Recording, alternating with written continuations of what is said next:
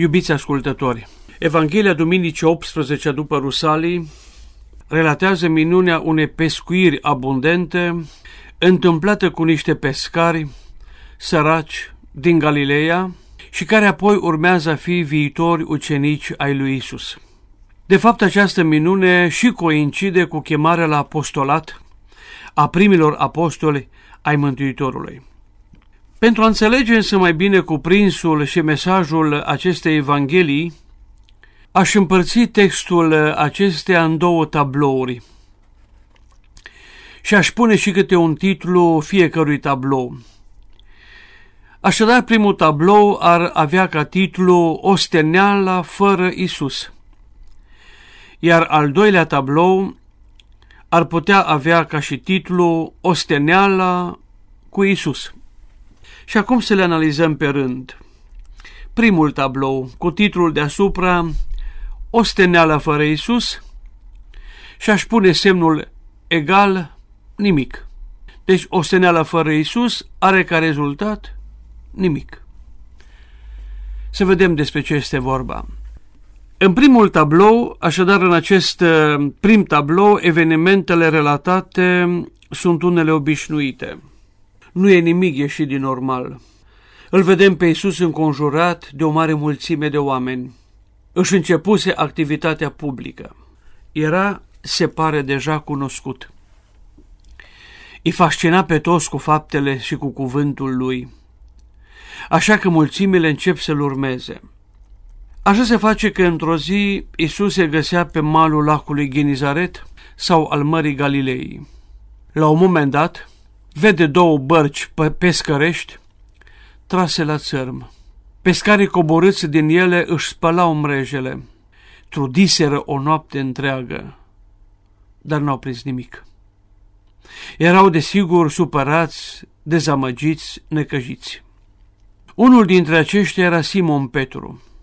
Mai târziu vor fi menționați și fiii lui Zevedeu, pe nume Iacob și Ioan, colegi de meserie cu Simon. Andrei, fratele lui Simon, era și el printre ei.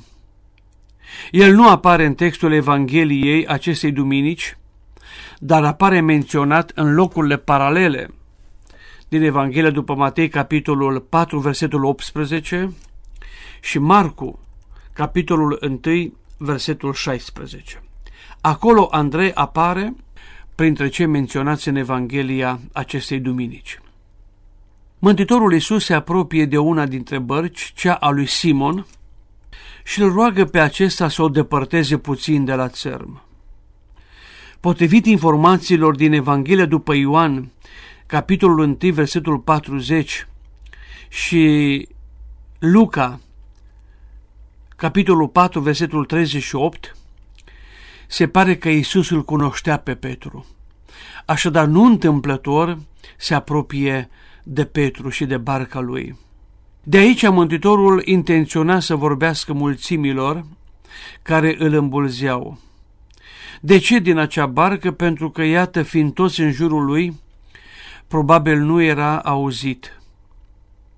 Era și firesc să fie așa, oamenii să-l îmbulzească, mulțimea de oameni să-l împresureze pe Mântuitorul Hristos, pentru că asemenea învățătură și asemenea fapte nici nu mai văzuseră și nici nu mai auziseră.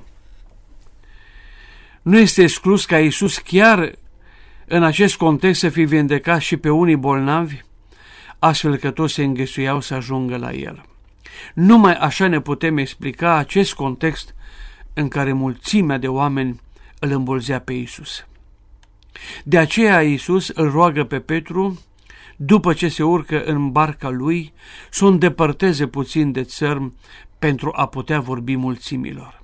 Fostul profesor de Noul Testament de la facultatea din Sibiu, facultatea teologică, părintele Grigorie Marcu, vorbi metaforic despre această barcă, o numește amvon plutitor. Deci dintr-un asemenea amvon plutitor, de pe apă, Isus îi învață pe oameni.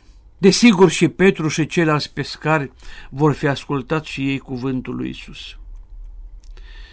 Dar să știți, iubiții mei, că nu știm nimic din cele pe care Isus le-a rostit atunci.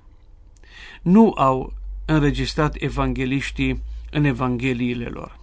Dar bănuim că nu va fi fost altceva decât uh, despre împărăția cerurilor, un subiect legat de împărăția cerurilor, care s-a apropiat în persoana lui Isus. Acesta a fost, de fapt, și subiectul începutului propovăduirii lui Isus.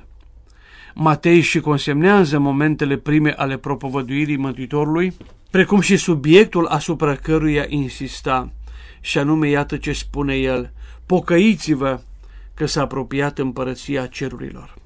Ceva în acest sens trebuie să fi spus Isus mulțimilor și de data aceasta. Dar după ce Isus termine de vorbit oamenilor, îi se adresează lui Petru spunându-i, lui Simon, îndepărtează la adânc barca și aruncați mrejele să pescuiți. Se pare că Petru mai era cu cineva în corabia lui, numai așa ne explicăm porunca lui Isus exprimată la plural. Aruncați-vă mrejele ca să pescuiți. Potrivit textelor paralele pe care le-am mai menționat, Matei capitolul 4, versetul 18 și Marcu capitolul 1, versetul 16, cel care se găsea cu Petru nu era nimeni altul decât Andrei, fratele lui. Lor trebuie să le fi adresat Isus această poruncă sau aceste cuvinte, aruncați mrejele ca să pescuiți. Simon Petru știa ca pescar că după o noapte întreagă în care n-au prins nimic, era foarte puțin probabil ca pescuirea pe timp de zi să fie alta. Dar, se pare, fascinat de învățătura lui Isus, ascultă de cuvântul lui împotriva oricărei logici pescărești. Dar îi spune înainte Mântuitorului, zicându-i, învățătorule, toată noaptea ne-am trudit și n-am prins nimic. Dar, după voia ta, voi arunca mrejele.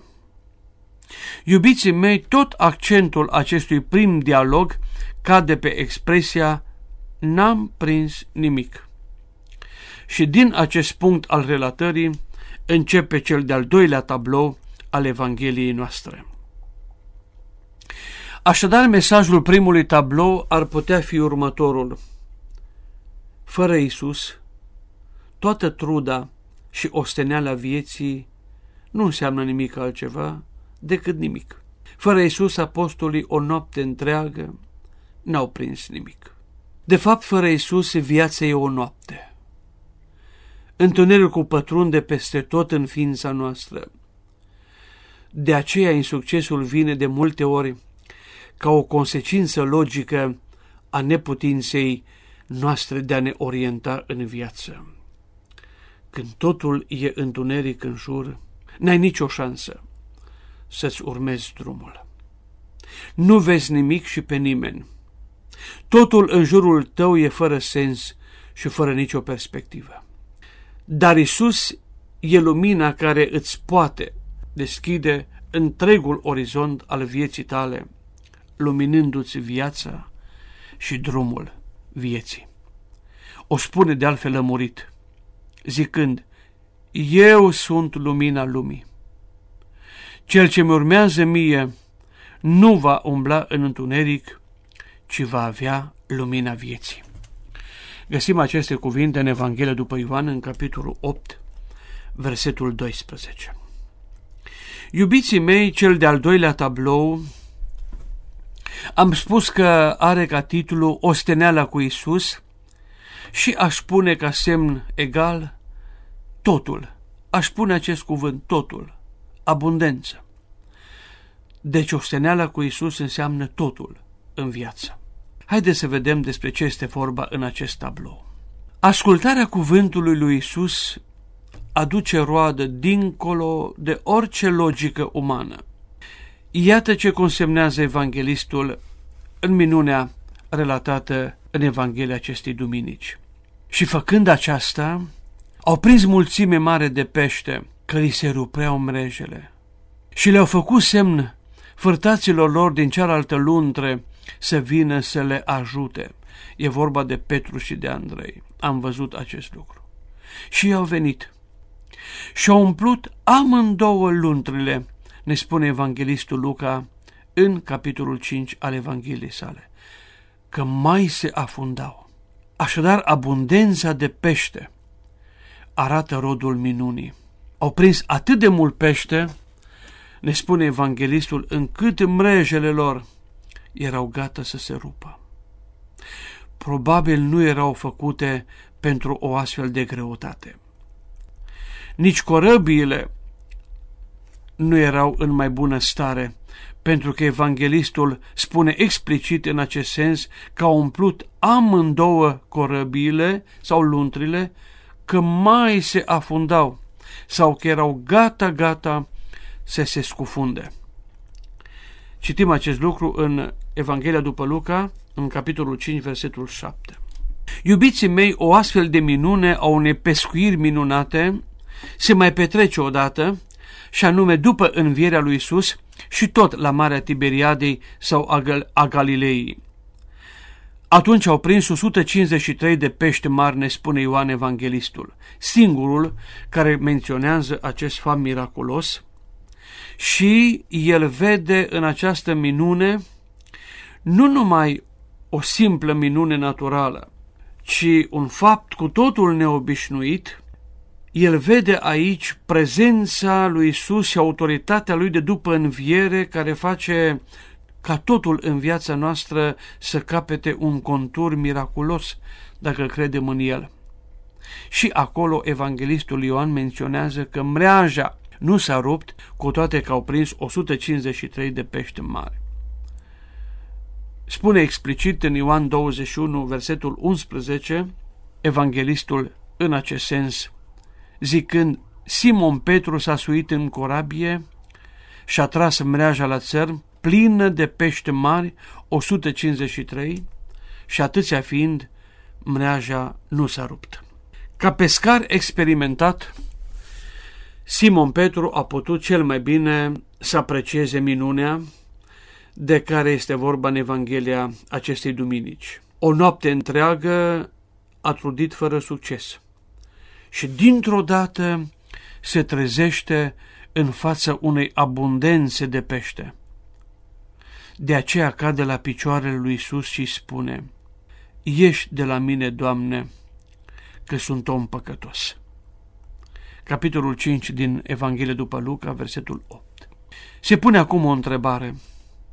De altfel, întrebarea e firească auzind aceste cuvinte ale lui Petru. Cum trebuie apreciate cuvintele lui? Ca un gest ireverențios prin care el îl alungă pe Isus din bărcuța lui? Nici de cum. Petru vede acum în Isus mai mult decât un învățător, mai mult decât un profet. De aceea și face două lucruri extrem de neobișnuite. Primul, cade în genunchi la picioarele lui Isus. Și mulți din părinții bisericii și din exegeții creștini au văzut în acest gest unul semnificativ de închinare, Petru anticipând parcă viitorul cult dedicat lui Isus în care el va fi adorat ca Dumnezeu. Și al doilea lucru neobișnuit pe care îl face Petru este acesta constând în două mărturisiri. El face două mărturisiri. Îl recunoaște pe Isus ca fiind Dumnezeu, spunându-i Doamne, Chirios în limba greacă, și doi, își recunoaște nimicnicia lui ca om păcătos în fața lui Dumnezeu, adică starea sa de nevrednicie față de darurile primite. E vorba în cazul de față de pescuirea minunată cu abundență de pește. Mărturisirea lui Petru din acest episod poate fi recunoscută când el spune sunt un om păcătos și ca fiind prima spovedanie pe care un om o face în fața lui Isus. Așadar, în viziunea evanghelistului, gestul lui Petru era datorat unei frici care l-a cuprins atât pe el, cât și pe ceilalți colegi de lucru, Iacov și Ioan. Dar să știți că nu era vorba de o frică însemnând o teamă de vreo pedeapsă, ci de un cutremur al întregii ființe. E vorba de un fior sfânt care te cuprinde în fața miraculosului divin. De aceea Petru spune, Doamne, du-te din fața unui păcătos. De fapt, evanghelistul Luca spune că toți cei prezenți la minune, adică acei pescari, au fost cuprinși toți de acest fior generat de minunea la care au fost martori. El consemnează evanghelistul Luca în capitolul 5, versetele 9 și 10 aceste cuvinte. Că spaimă îi cuprinsese pe toți care erau cu el de pescuitul peștilor pe care îi prinseseră. Și spune mai departe, tot așa și pe Iacob și pe Ioan, fiii lui Zevedeu, care erau fărtații lui Simon. Așadar, și pe Petru și pe Andrei, dar și pe Ioan și pe Iacov îi cuprinsese în fața acestei minuni fiorul sfânt. Că Isus a înțeles reacția lui Simon și a colegilor lui de muncă în sensul de fior sfânt care le-a cuprins ființa în fața Dumnezeirii sale, rezultă de altfel din uh, faptul că liniștește pe Simon imediat și îl invită să-i devină apostol. Iată ce consemnează Sfântul Luca în capitolul 5, versetele 10 și 11. Și a zis Iisus către Simon, nu te teme, de acum înainte vei fi pescar de oameni. Invitația îi privește și pe ceilalți colegi lui Petru, pentru că toți deopotrivă, ne spune evanghelistul Luca, trăgând luntrile la țărm și lăsând totul, i-au urmat lui. Iubiții mei, ca mesaj al celui de-al doilea tablou al Evangheliei, aș dori să accentuez doar un lucru, și anume abundența în viața noastră. Să știți că vine numai atunci când ascultăm cuvântul lui Dumnezeu și credem în Lui. Și credem în El. Petru a beneficiat de darul minunii, făcută sigur această minune de către Isus, știți când? Numai în momentul în care a dat ascultare cuvântului dumnezeiescului învățător care i-a zis, du corabia la adânc și aruncați acolo mrejele voastre ca să pescuiți. Desigur, nu a fost simplu pentru Petru să urmeze acest cuvânt. Era împotriva logicii sale de pescar. De altfel, așa cum am văzut el și spune acest lucru, învățătorule, toată noaptea ne-am trudit și n-am prins nimic. Cu alte cuvinte, e deprisos acum ziua să mai încercăm să pescuim. Dar dacă tu, asta a spus Petru, ai o altă logică, dincolo de a noastră ca pescari, dincolo de a noastră de o viață, de o experiență de o viață, atunci, după vorba ta, voi arunca mreșele. Așadar, Petru s-a supus unei alte rațiuni și anume logicii lui Dumnezeu. Și să știți că logica lui Dumnezeu, am mai spus și altă dată, funcționează după alte legi decât acelea după care funcționează logica noastră. Să știți că acceptarea și a altor legi, total diferite de cele după care se desfășoară existența noastră limitată aici pe pământ, aduce după sine și o altă prosperitate mult de cea obișnuită cu care noi aici pe pământ ne întâlnim. Profetul Isaia în cartea sa ne spune lămurit acest lucru. Citesc din cartea profetului Isaia, capitolul 1, versetul 19 și 20. Și de veți vrea și îmi veți da ascultare cuvântului, bunătățile pământului veți mânca, căci gura Domnului a grăit acestea.